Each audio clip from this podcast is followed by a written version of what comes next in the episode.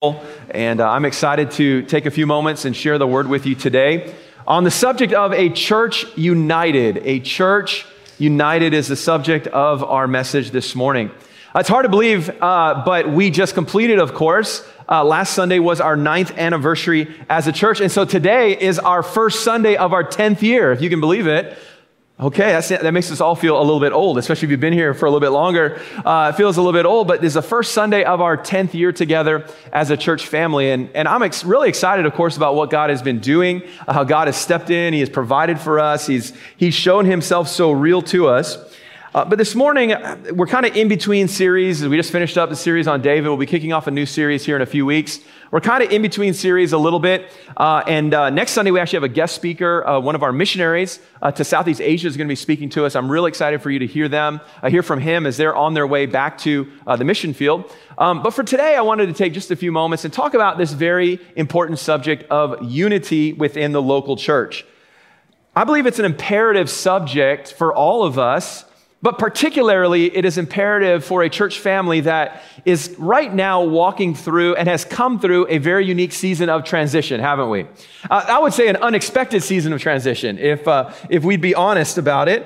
And uh, we've experienced a lot of transition in just the last month. And while we understand this, and, and I hope that you have heard this before, if, if not, you're going to hear it today for the first time, but a growing church is always in transition. How many of you heard that before? That's a great phrase, okay? A growing church is always in transition. There's always things that are going to be happening.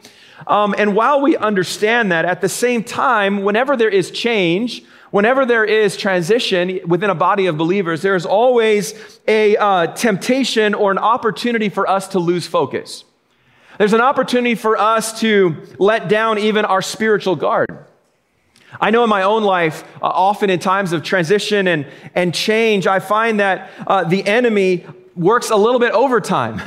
and he comes along and he does what he can to drive a wedge uh, of sin into my heart, a wedge of discouragement, a, a, wedge of, of disunity, even maybe within my own family, within my own heart, that comes often in these seasons of change and these seasons of transition. Uh, Peter so eloquently put it uh, in his book that our adversary, the devil, is like a roaring what? What's the animal he uses? A lion. And that lion is out there and he is walking about. He's seeking uh, who it is that he can overcome and uh, who he can devour. And so this morning, as we come to our time in the Word, I think it'd be fitting for uh, us to take this Sunday, this first Sunday in our 10th year, to speak on the subject of unity. I believe it's an important subject for any church that has just recently gone through a time of transition. Now, I don't know if you knew this or not, but the local church is a place where personal unity, as well as corporate uh, uni- unity, is a focus that we must determine to strive for at all costs. It is something that we, as followers of Jesus Christ, recognize unity as a gift that's given to us by God, and it is something that we would strive for and work for in order to see it manifested within our congregation. See, God desires that Christians would get together, and not only that we would get along, but He also desires that we would find strength and purpose in the unified relationship that we have because of Jesus. Uh, Jesus himself was very clear in John chapter 13, verse 35, where he tells us that one of the ways that people will know that we are his disciples is in the fact that we have love one towards another. Many of you know this verse and you've heard us quote it and say it many times, but uh, one of the distinguishing attributes or character traits of a follower of Jesus Christ and and by, uh, by understanding a congregation of followers of Jesus Christ is that there would be a uniqueness, there would be a special aspect, there'd be a, a, uh, something that is distinguishable in the love that we have towards each other. Now think about it. Jesus made this statement during the Last Supper to his disciples. In just a few hours, these followers of his that had been with him for the last three and a half years of his ministry, uh, these followers would uh, see him die on a cross. In just a few months' time from this statement being made, they would see him ascend up into heaven and look at one another and be like, now what?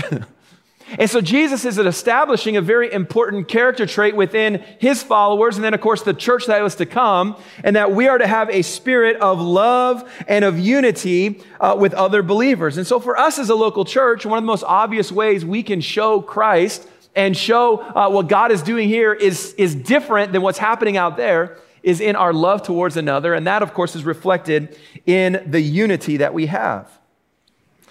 When we become a Christian, God desires for us to be unified personally with one another as believers, but also God's desire, if we took look at scripture, we know that we are, God's desire for us is that we become a part of a church, right? And God wants us to be a part of a local church and a local congregation that is in unity together. God wants us to be a unifying presence within the church body. Now, uh, many of you know that uh, I was very blessed uh, growing up to play team sports all throughout my life growing up and even into uh, college as well. And uh, when I was in college, I played at two different schools. I went to one school, it's called Pensacola Christian College in Florida, and I went there for two years. and I went there to pursue a different degree other than ministry.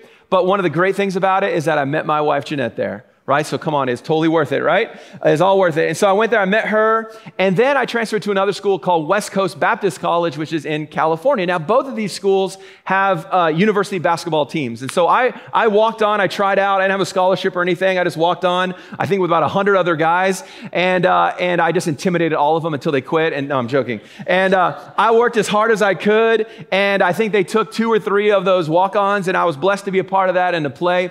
And I got to have some really good experiences at Pensacola. Uh, man, it was fantastic there. Uh, I even brought some pictures. Is that okay? All right, this is cool, right? You can see me. Let's see, look at that right there at the top. Uh, Pensacola was a pretty cool school. They had, um, man, an awesome gym. I think it sat around 4,000 and we'd pack it out for every game. And it was just super cool. Kind of got that college basketball experience, you know, after a big win, you know, everybody come running in and pile and you're like, all you're thinking is don't get injured, don't get injured, don't get injured. And everyone's in there. And, and uh, man, it was, a, it was an awesome experience. It, it really was. And we had a really good team. And beyond that, we had really tall players. Now, I know for many of you, you say, oh, Pastor, you're so tall. Uh uh-uh. uh our center on that team was six foot 10. And uh, I'm not anywhere close to that. And our power forward was six foot eight. We had a couple of guys six foot seven. And then I'm six foot four, which in these boots, I'm six foot five, Jeanette. Um, but it, I'm six foot four. And she always makes fun of me because I say six foot five. I'm six foot four uh, in all reality. Um, and, uh, and so I played small forward. So I wasn't even one of the biggest guys. I played small forward, and that was tons of fun to have other guys that were way bigger than me in there banging for rebounds. I could play a little bit of a different style of game, and I, I just really enjoyed it. I had a great time. Now, as a freshman and a sophomore, I, I, I, uh, I was working hard and learning and growing, and it was, it was a lot of fun to play there. But we never had a lot of success, to be honest. We didn't have a lot of success. Uh, we played in the uh, NCCAA, that's the National Christian College Athletic Association, and we were D1, baby, all the way, right? And, uh, and then we played uh, in like non-conference, uh, like NCAA. We played like Division Three, Division Two. Occasionally we played non-conference games, D1. And I just want to let you know, we always got smoked every single time. Uh, it was it was embarrassing. So uh, they would destroy us. But it was still it was very competitive basketball compared to John Oliver Jokers over here at 41st and Fraser. Okay, so it was definitely competitive compared to that. And it was a total different vibe. But we didn't have a lot of success. We struggled, although that was a big win, you can tell, uh, that one game. And I was on the floor for that. So I like to feel like I had a part in that. But anyway, we didn't have a lot of success. But then I transferred to a school called West Coast Baptist College in Lancaster, California, a much smaller school. Instead of 4,000, 5,000 students, I think it was at the time 600 students. That's a big change. Now, just so you know, I didn't go there to play basketball. It wasn't like they sniped me and they're like, hey, you know, you need to come over here. Nothing like that. I went there for ministry. It was more of a ministry focused school. And so I went to West Coast and uh, I really enjoyed my time there. But guess what? Now I was one of the tallest guys on the team. So I went from being uh, kind of the middle. So now, and they're like, oh, you're playing center because you're one of the tallest guys. And I was like, it's being back, it's like being back here in Vancouver. I was the tallest guy always, you know? And so I played center. And, uh, and, and, we had some really good players. We had some guys that had played at some like D1 schools and had transferred in for ministry and you know want to be a ministry. And so we had some really good players. But the, the main difference, the main difference, oh, I wanted to show you this because this is awesome. It was me and my lady. yes, I used to not have a beard. I wasn't born with this, yeah. Uh, it was just after a game. I look a little sweaty, I know. Um, but here's the big difference we went, I went, when I went there, much smaller school, we had a terrible gym. I mean, we'd pack it out and everything, but it was just a terrible gym. But we had a lot of success when I played at, at, at that school. We, uh, we won our conference. We, uh, we knocked out some bigger schools in Southern California in, in higher levels of, of Division II basketball, which is a, you know, big wins for us. We went to nationals um, and, uh, and did pretty well. But we play, we, we just had a great season. I don't know, for the two years I was there, it was really, it was, it was fantastic. And, and one of the things that I would often wonder to myself is like, what is the difference? We were way shorter. Um, I don't think we were better coached necessarily, but there was something that was extremely different between the two schools, and that was this we had unity. We, we actually cared about each other. At the other school, you know, I, I rarely saw my teammates. At West Coast, I feel like it's all I ever hung out with was those guys, you know? We would go and do ministry together. We prayed together before practices and games. We spent a lot of time personally together. And when we came out on the floor, we were unified in our purpose and our focus, and we actually cared about each other. At the other school, full disclosure, we used to have fistfights in practice. Oh, for real? Yeah, Christian college. I mean, we just, we throw it because, uh, you know, anyway. Unity, right? And, uh, and it was just a totally different, totally different vibe. We were competitive, but there was unity. And, and what came out of that is that we were successful then as a team. So I share that story with you, and you probably some of you have maybe heard that analogy before. But unity is critical to the success of any group of people, isn't it? Unity is so critical. And I believe it is especially critical within the effectiveness of the local church and the ministry that God has called us to. Now, the Apostle Paul, he wrote extensively uh, about, the, about unity in his letter to the Ephesians, and as we're going to come to in a moment, the book of Philippians. And what you can't help notice about Paul is that as he writes about these churches, he finds moments to highlight their unity and their love for one another. One example of that is in Ephesians chapter 1, at the beginning of his book, of his letter there in verse 15. He says, Wherefore I also, after I heard of your faith in the Lord Jesus and love unto all the saints, cease not to give thanks for you, making mention of you in my prayer. So he's writing a greeting to this church. And one of the things that he highlights right at the very beginning is that he says, Listen, I've heard of your faith, which is great. Any church should have faith.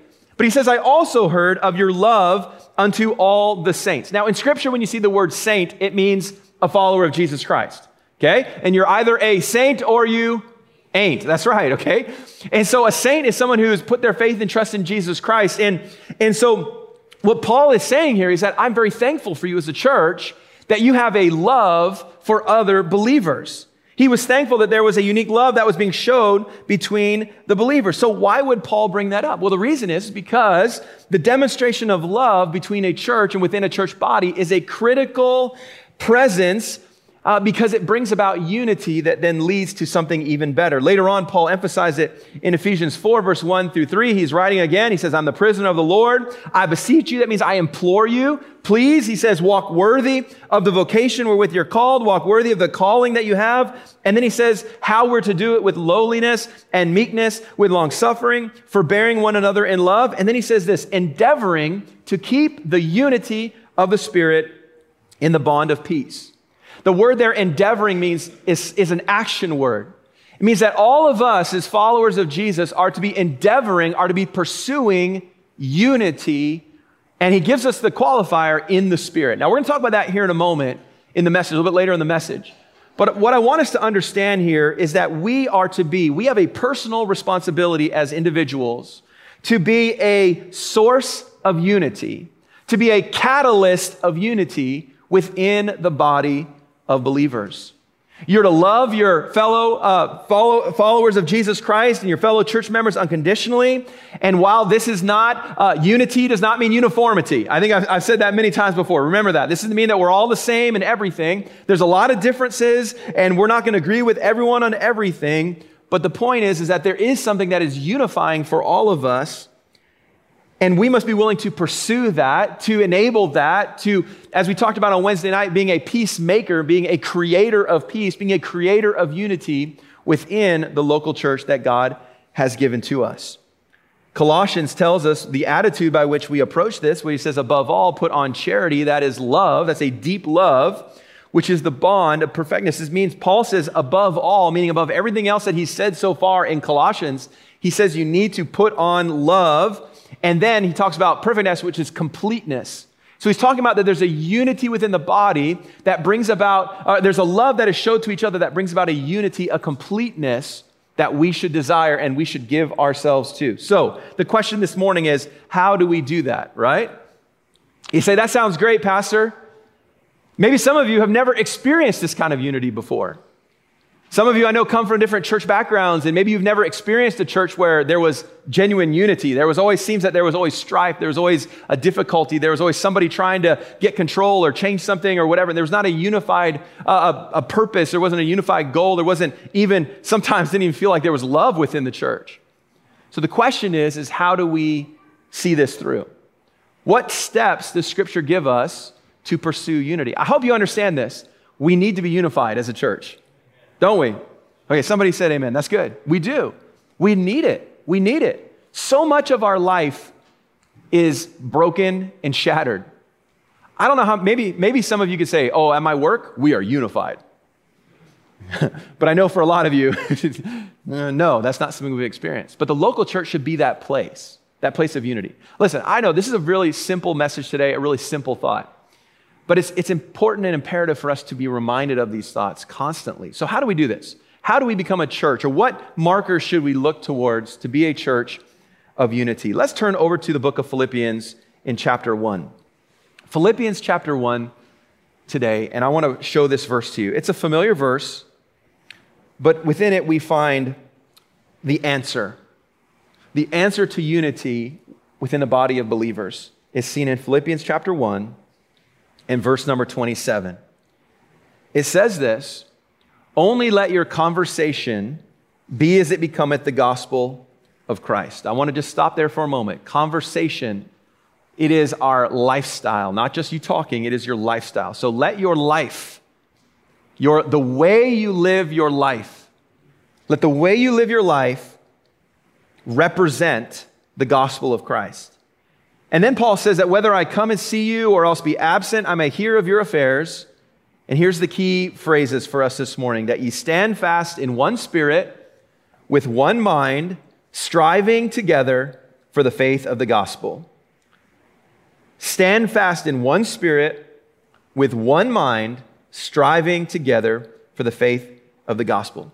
Now, Paul is writing this from prison. This is one of the prison epistles, and he is writing from a place where he thought that he may never see his friends in Philippi again. It was one of the first churches that was established there uh, in those Roman occupied areas, and it was something that Paul, of course, had poured his life into. But now he's writing to them, afraid that he's never going to see them again. And so part of what he says to these people that, that he thought he'd never see is that he urged them to live a life that was worthy of the gospel, a life that is distinctive because of the grace of God that was given to them. And this is still our calling today, that we be a people that are distinct, that there's something unique about us. But here, as Paul encourages them about gospel living, he emphasizes one way specifically that they can live it out, and that is in a unifying presence a unity with one another within the church. And this is the verse we're going to focus on. There's three thoughts very quickly I want to share with you this morning. Number one, there needs to be unity in our spirit. If you're writing notes, write that down. There needs to be unity in our spirit. What are the markers of unity within a local church? Unity in our spirit. Notice there in the verse, he says that you should stand fast in one spirit. What this means simply is that for there to be true unity, if unity is going to be prevalent and it's going to be available for a local church, then the members of the church must be born again by the Spirit of God. Now, you say that's kind of a weird thing to say on a Sunday morning, uh, but we need to remind ourselves this is a body of people that are born again by the Spirit of God, and that each of us, each of us, if you know the Lord today, if you're saved, you have the Spirit of God. You say, why is this so important when it comes to unity?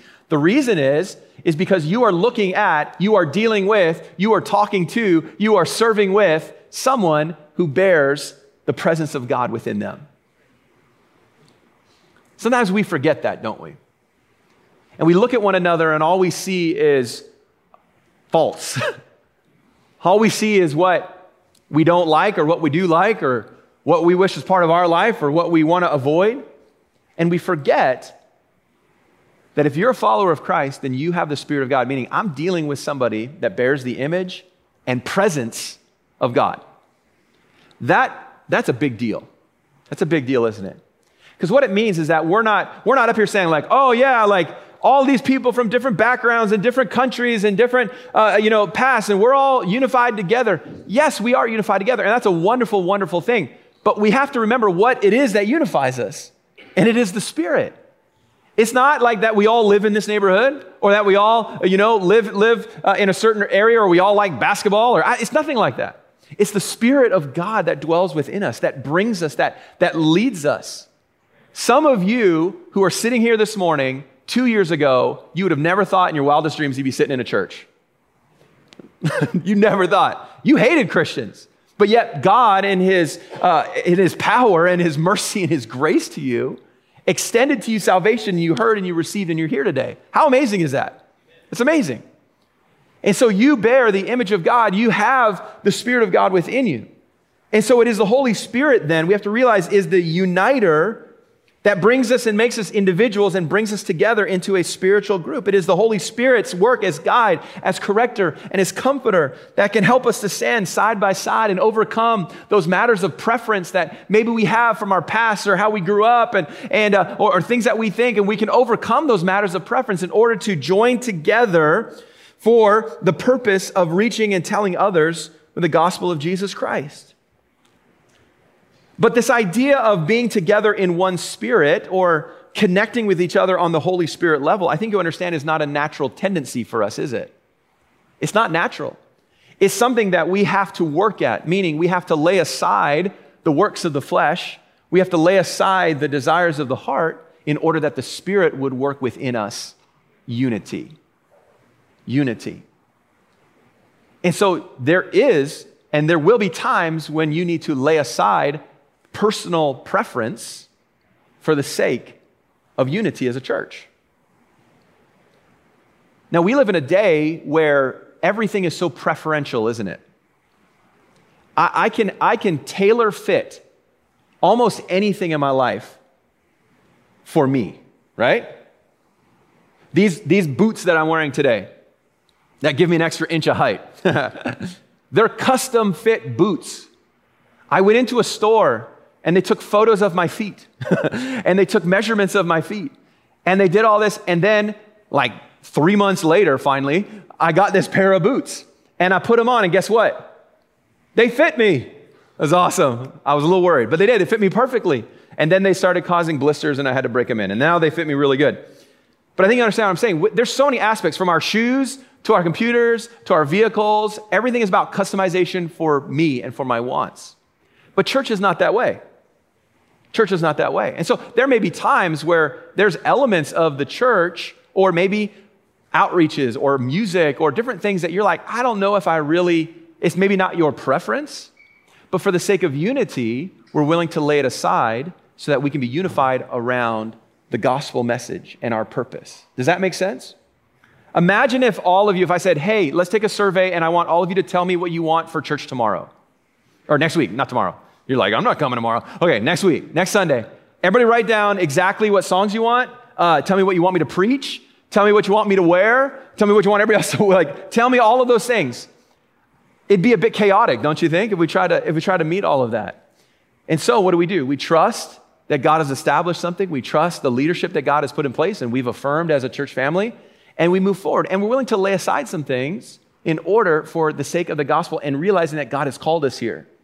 This is a really important character trait because so often our preferences become so strong that we're unwilling to even work with another person that is filled with the Holy Spirit of God. And, and we'll get angry at them and we'll talk about them and we'll gossip about them and we'll slander them because our preference isn't being met. Now, some of you right now are like, oh man, what's going on in the church? Nothing. Honestly, nothing. Okay. I, I just want you to know if you're new to City Baptist, I'm not a reactionary preacher. Does that make sense? So, what I say in the pulpit is not connected to what I did in counseling this week, all right?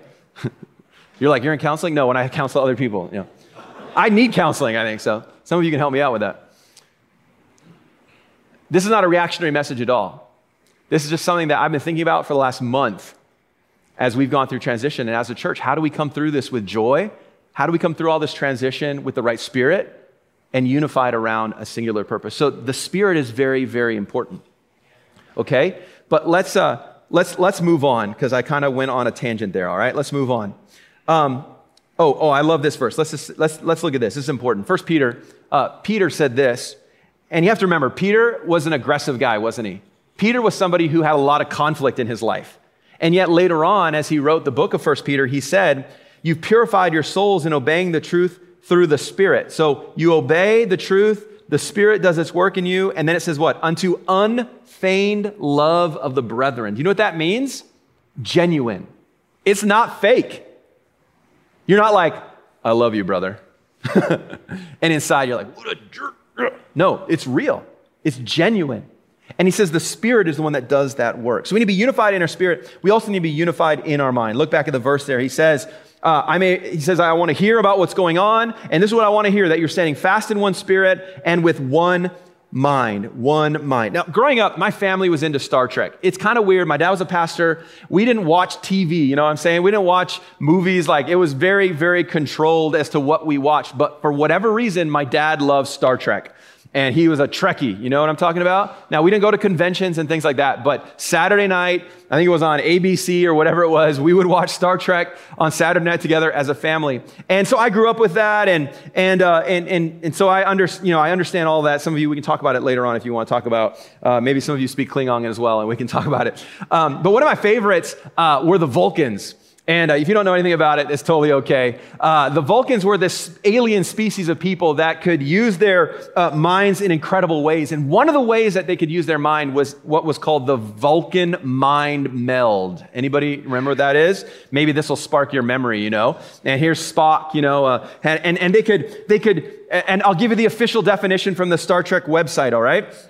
A Vulcan mind meld is a telepathic link between two individuals. It allows an intimate exchange of thoughts, thus, in essence, enabling the participants to become one mind. There it is, right? They can become one mind. They can share consciousness. Now, I think it'd be awesome if we could do a church mind meld right now, don't you think? All right, everybody lean forward in your seats. No, okay, don't. Some of you are like, what is happening today? This is the weirdest, this is the weirdest message ever.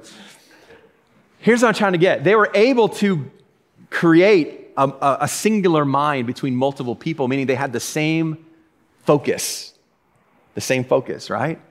Now, that's, that's what I'm trying to illustrate should be a part. And this is what Paul is saying here. Now, he wasn't thinking about Vulcans and Star Trek, but he's saying you need to be of one mind. There needs to be a, a unity with our mindset. There needs to be a unity in the vision and the focus of our church. Today, we'd use the expression everybody needs to be on the same page. Meaning we all understand what it is that God has called us to and God is, is leading us to. And that's why it's so key for us as members and part of this body. It's so important for us to know what the vision and the goal and the purpose of the local church is. Uh, oftentimes, when people uh, come to me and they say, you know, we'd like to join City Baptist Church as covenant members, I say, that's great. But I, and I tell them this, I, and I'm not being mean, but I say, I want you to understand that you are joining us, we're not joining you. Does that make sense?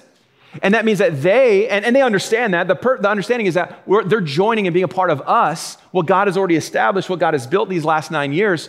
And they want to be a part of having that same mindset and going in the same direction and seeing God continue to work like He has been doing so far. A difference making church is not a hundred different people with different purposes and opinions. It's gifted, it's unique individuals that God has placed here in the body. Some of you are so gifted in so many unique ways, but yet we're all able to come together with the same purpose and vision and go in the same direction because we have this one mind. If you remember Jesus in his prayer about, the, the, about his followers, he said to God, He said, My prayer is that they would all be one. The idea that we would come together, that would be, be a uniqueness and a unity around our mind. And so we must recognize that we need to come together in this way. And I know, listen, many of you are very new to the church. Many of you have been to the church less than a year, less than a year and a half for sure. And you're like, well, what is this all about? Can I encourage you to, to ask, to find out? Now, part of that is in the membership process where you kind of learn about the vision and the history of the church and, and what it is that God is leading us to do. And if you're new, I would say, and you're not a member and you want to join, man, it'd be great to, to take those next steps and, and learn what it means to be a member of City Baptist and be committed and be unified together. But we do have a purpose, we have a vision. And, and it's great to get a, be a part of that and have that mindset. I've had people come before. I remember in the, when we first started the church, uh, I'm getting uh, uh, all uh, um, sentimental right now. So stay with me. Uh, when we first started the church, um, I remember there was, there was a lot of people that came because we were just getting started. There was like only a handful of us. And, uh, and there were a lot of people who came and they stayed for a while. And the purpose and the reason they came was to make the church in their image. Does that make sense? to make the church what they wanted it to be. I remember having this conversation with a couple that came and they were getting involved and I was really excited about it. And then all of a sudden they just left and, I, and they like ghosted me. And I was like, what happened? You know, so I emailed them, I called them. A few weeks later, I get this email, and this is what the email said We thought you would change to what you, we wanted you to be. Meaning the church, not just me, but the church. And what did they do? They revealed that they weren't in church to be unified, they're in church to make it what they wanted it to be. And, uh, and so when it, when it didn't happen, they moved on. My point being is that we're to be of one mind together, going in the same direction. We're to have that one mind. There's one last thought in this passage, though, that I want to point out to us, and that is unity in our purpose. Okay, so there's unity in our um, spirit, there's unity in our mind, and then lastly, there's unity in our purpose. Unity in our purpose. Look again with me at verse number uh, 27 in Philippians chapter 1. He says, That you stand fast in one spirit, with one mind, and here it is, striving together for the faith of the gospel. Now, do not mistake strive with strife. Sometimes people see that and they're like, yeah, fight. No, that's not what it means.